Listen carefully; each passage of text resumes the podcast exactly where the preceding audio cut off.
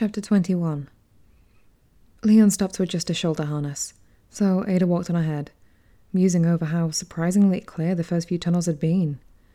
If memory served, this corridor led out to the right next to the sewage treatment ops. Past that was the tram to the factory, and then the machine lift to the underground. Conditions would probably get worse the closer they got to the labs, but with the trek as trouble free as it had been so far, she was feeling optimistic. Leon had been uncomfortably quiet since they'd opened the path into the sewers, only talking when it was necessary. Watch a step, hold up a minute. Which way do you think we should go? She didn't think he was even aware of the defenses he'd put up. But she was getting better at reading him. Officer Kennedy was brave, and he was at least above average in the brains department. He was a crack shot. And he didn't know dick about women. When she'd blown off his attempt to comfort her, she'd confused and hurt him and now he didn't know how to interact with her. He'd chosen to withdraw rather than risking another rejection. Really, it's for the best. No point in leading him on when it's not necessary, and it saves me the trouble of ego stroking. She stepped into the intersection of the empty hall, thinking about the easiest place to part company from her escort, and saw the woman just as she fired. Bam! Ada felt chips of concrete spray across her bare shoulders as she brought the Beretta up a blur of emotions and realizations flashing through her in the instant it took to react. She wouldn't be able to return fire in time. The woman's next shot would kill her. Anger at herself for being so stupid. And recognition. Birkin! She heard the second shot, shoved out of the way and fallen to the cold floor as Leon cried out in pain and surprise, his one bulk landing on top of her. Ada took a deep breath, shocked and amazed as she understood what had happened. As Leon rolled off her and clutched at his arm, she heard running footsteps and Leon's harsh panting, and sat up. Oh my god. No. Shit. He'd taken a bullet. For her. Ada stumbled to her feet, bending over him. Leon! He looked up at her, jaw clenched against the pain. Blood seeped through the fingers of his hand, pressed to his left armpit.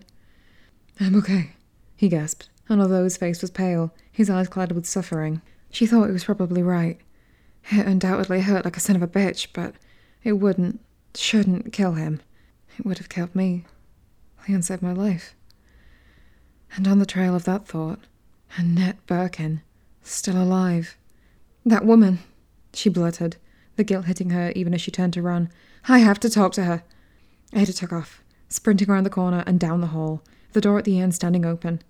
Leon would live, he would be fine, and if she could catch up to Annette, this whole goddamn nightmare would be over. She'd studied the file photos, she knew it was Birkin's wife. And if, by chance, the woman wasn't carrying a sample, she'd sure as hell know where one was. She ran through the door and stopped short of jumping into yet another water filled tunnel, pausing just long enough to listen, to scan the surface for a rippling murk. No splashing sounds, and there were still lapping waves to the left, and a ladder bolted to the wall leading up to a fan shaft goes to operations. Ada plunged into the water and made for the ladder. There was a hallway further along, but it was a dead end. Annette would surely have to opt for escape. She quickly scaled the metal rungs, refusing to let herself think about Leon, because he was fine.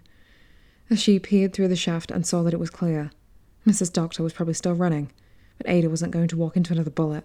Through the shaft, a quick peek past the dead, massive blades of the vent fan at the far end, and back down another ladder. The giant two story chamber that housed the sewage treatment machines was empty of life, as cold and industrial and strewn with equipment as she'd expected. There was a hydraulic bridge that spanned the room, raised to the level she'd exited on, which meant that Annette must have gone down the via the west ladder, the only other way out. Ada flipped through her mental maps as she started across the bridge, remembering that it went down to one of the treatment center's dumping grounds. Drop it, you bitch! Behind her. Ada halted, feeling a pain inside. The pain of a hearty slap to the ego. The second time she'd screwed up. Badly, in as many minutes. But there was no way she was going to obey Annette's hysterical command. The woman's aim was for shit, and Ada tensed, preparing to drop, to spin and fire. Bam! The shot hit the floor next to Ada's right foot, glancing off the rusting bridge. Annette had her. Ada dropped the Beretta, raising her hand slowly, turning to face the scientist. Jesus, I deserve to die for this. Annette Birkin walked towards her, her Browning 9mm trembling wildly in one outstretched hand. Ada winced inwardly at the sight of that shaking gun, but saw the possible opportunity as Annette moved closer, finally coming to stop less than ten feet in front of her. Too close. too close and she's right on the edge of a total collapse, isn't she? Who are you? What's your name? Ada swallowed heavily, putting a stutter into her voice. Ada. Ada Wong? Please, don't shoot. Please, I haven't done anything. Annette frowned, backing up a step. Ada Wong. I know that name. Ada. That was John's girlfriend's name. Ada's mouth dropped open. Yes.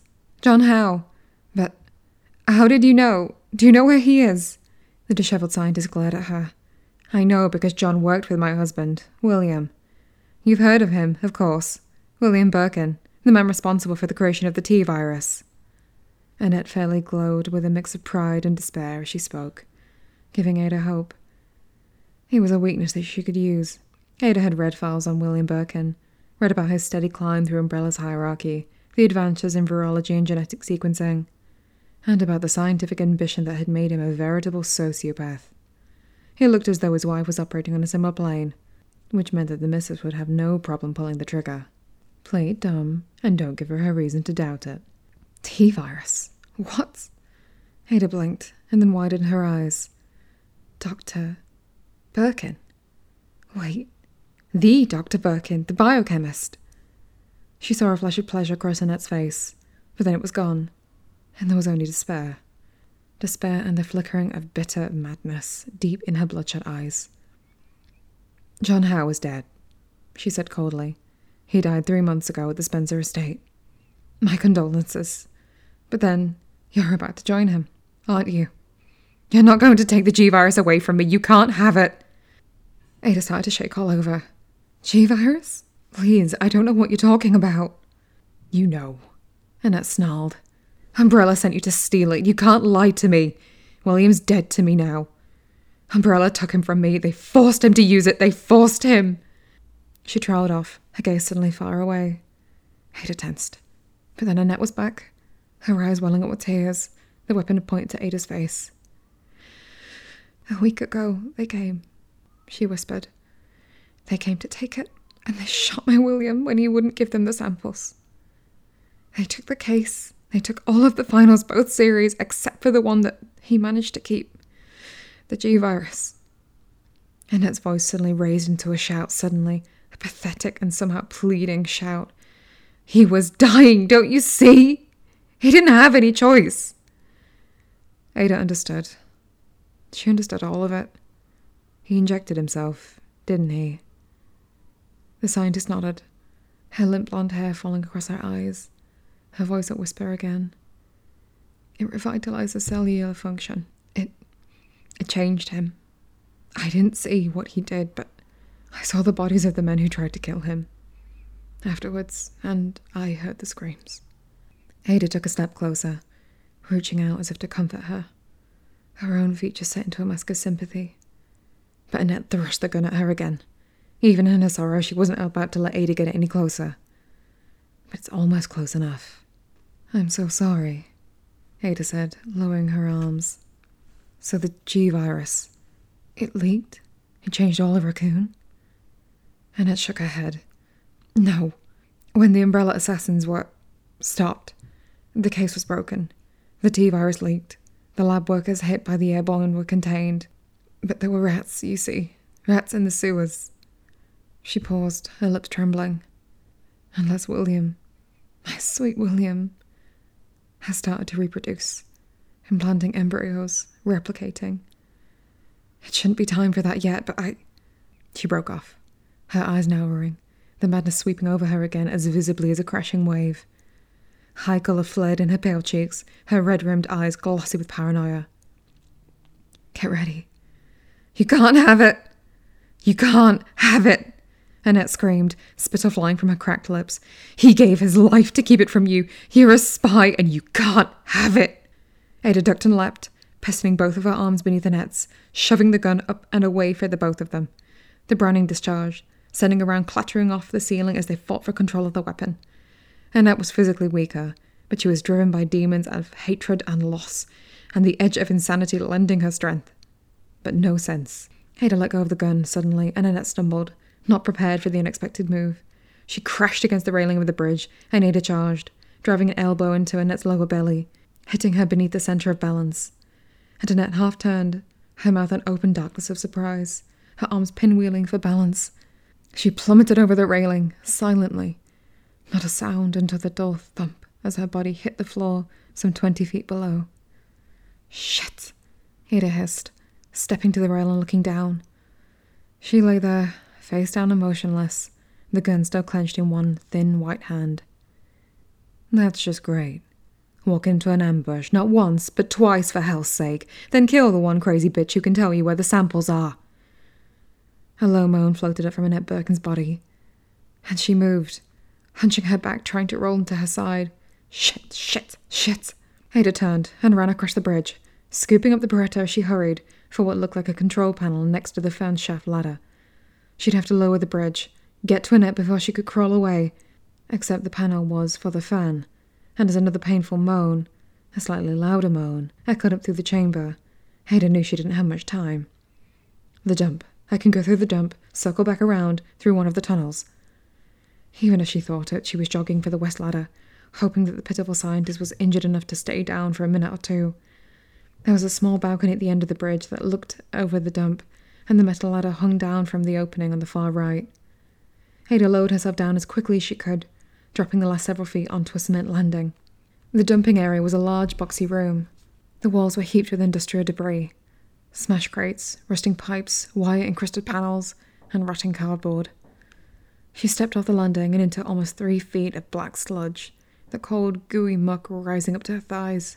She didn't care. She only wanted to get to the Lady Birkin, to bring an end to her time in Raccoon. Except something moved. Beneath the opaque and stinking liquid, something big moved.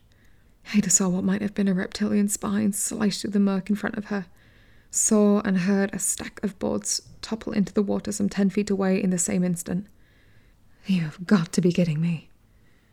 Whatever it was, it was big enough to change her mind about the hurry she was in to get to Annette. Ada backed up to the platform and boosted herself up never taking her gaze from the indeterminate shape as it curled back through the lapping sludge, and rose up in a sudden violent spray of darkness coming straight at her. Ada raised the Beretta and started to fire.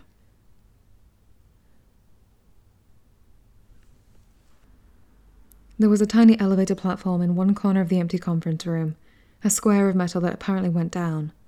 Claire hurried towards it, fetid water dripping from her clothes, feeling horribly lost and anxious to keep moving, to find Sherry. Please, be alive, baby, please. She'd found the drainage hole, but no Sherry. And after agonizingly long moments of screaming into the rushing water, of trying to squeeze into the tiny hole, she'd forced herself to abandon the effort. Sherry was gone. Maybe drowned, maybe not, but unless the flow of water suddenly decided to reverse itself, she wasn't coming back. Claire found the controls for the one man lift and punched her button. A hidden motor whirred and the lift descended, inching down through the floor, probably taking her to some other empty hole, some other blank and unknown room, or worse, directly into the path of yet another unnatural creature. She clenched her damp hands in frustration as the lift slid slowly down, wishing that it was faster, that there was some other way to speed up her search. She felt like she was running blind, taking whatever path was in front of her, from the tunnel where Sherry had been lost. She'd found a dimly lit corridor and then the unadorned and somehow sterile conference room. It was like an endless funhouse. Sans fun. And she was feeling pretty shitty for bringing Sherry into it. If the girl was dead, it would be her fault. She shut down the futile thinking before it got any further, making herself focus.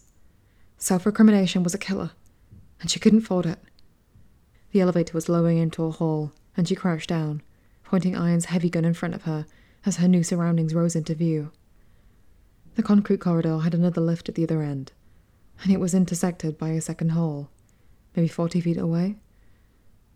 And next to the junction, there was a body propped up against one cement wall, what looked like a cop.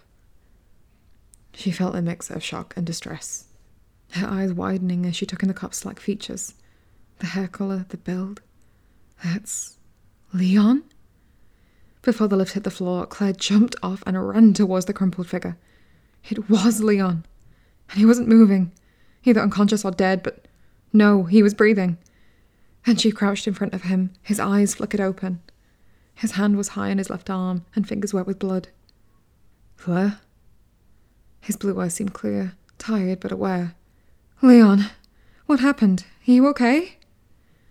I got shot. Must have blacked out for a minute. He carefully took his hand away, exposing a small, red, ragged hole just above his armpit, oozing red. It looked painful, but at least it wasn't gushing. Wincing, Leon pulled the shredded fabric of his uniform over the hole and put his hand back over it. Hurts like all hell, but I think I'll survive. Ada, where's Ada?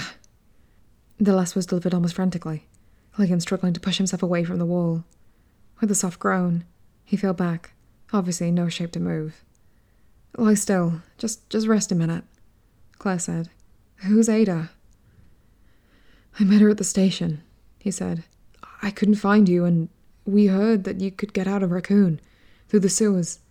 The city's not safe. There was some kind of leak at Umbrella, and Ada wanted to leave right away. Somebody shot at us, and I got hit. Ada went after the shooter down the hall. She said there was a woman. He shook his head as if to clear it, and then frowned up at her. I have to find her. I don't know how long I was out, but no more than a couple of minutes. She can't have gone far. He started to sit forward again, and Claire stopped him, pushing him back gently. I'll go. I, I was with this little girl, and she's lost somewhere in the sewers. Maybe I can find both of them. Leon hesitated, and then nodded, resigning himself to his injury.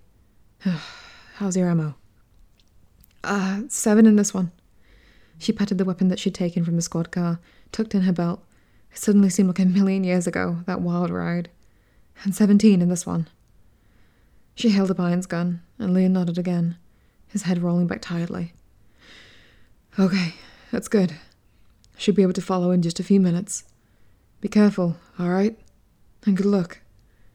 Claire stood up, wishing that they had more time. She wanted to tell him about Chris, about Irons, Mr. X, and the T virus. She wanted to find out what he knew about Umbrella, or if he knew the way out of the sewers. But this Ada might be facing down a sniper right now. And Sherry could be anywhere. Anywhere at all. Leon closed his eyes. Claire turned and started down the intersecting hall, wondering if any of them had a chance to make it out of this madness alive.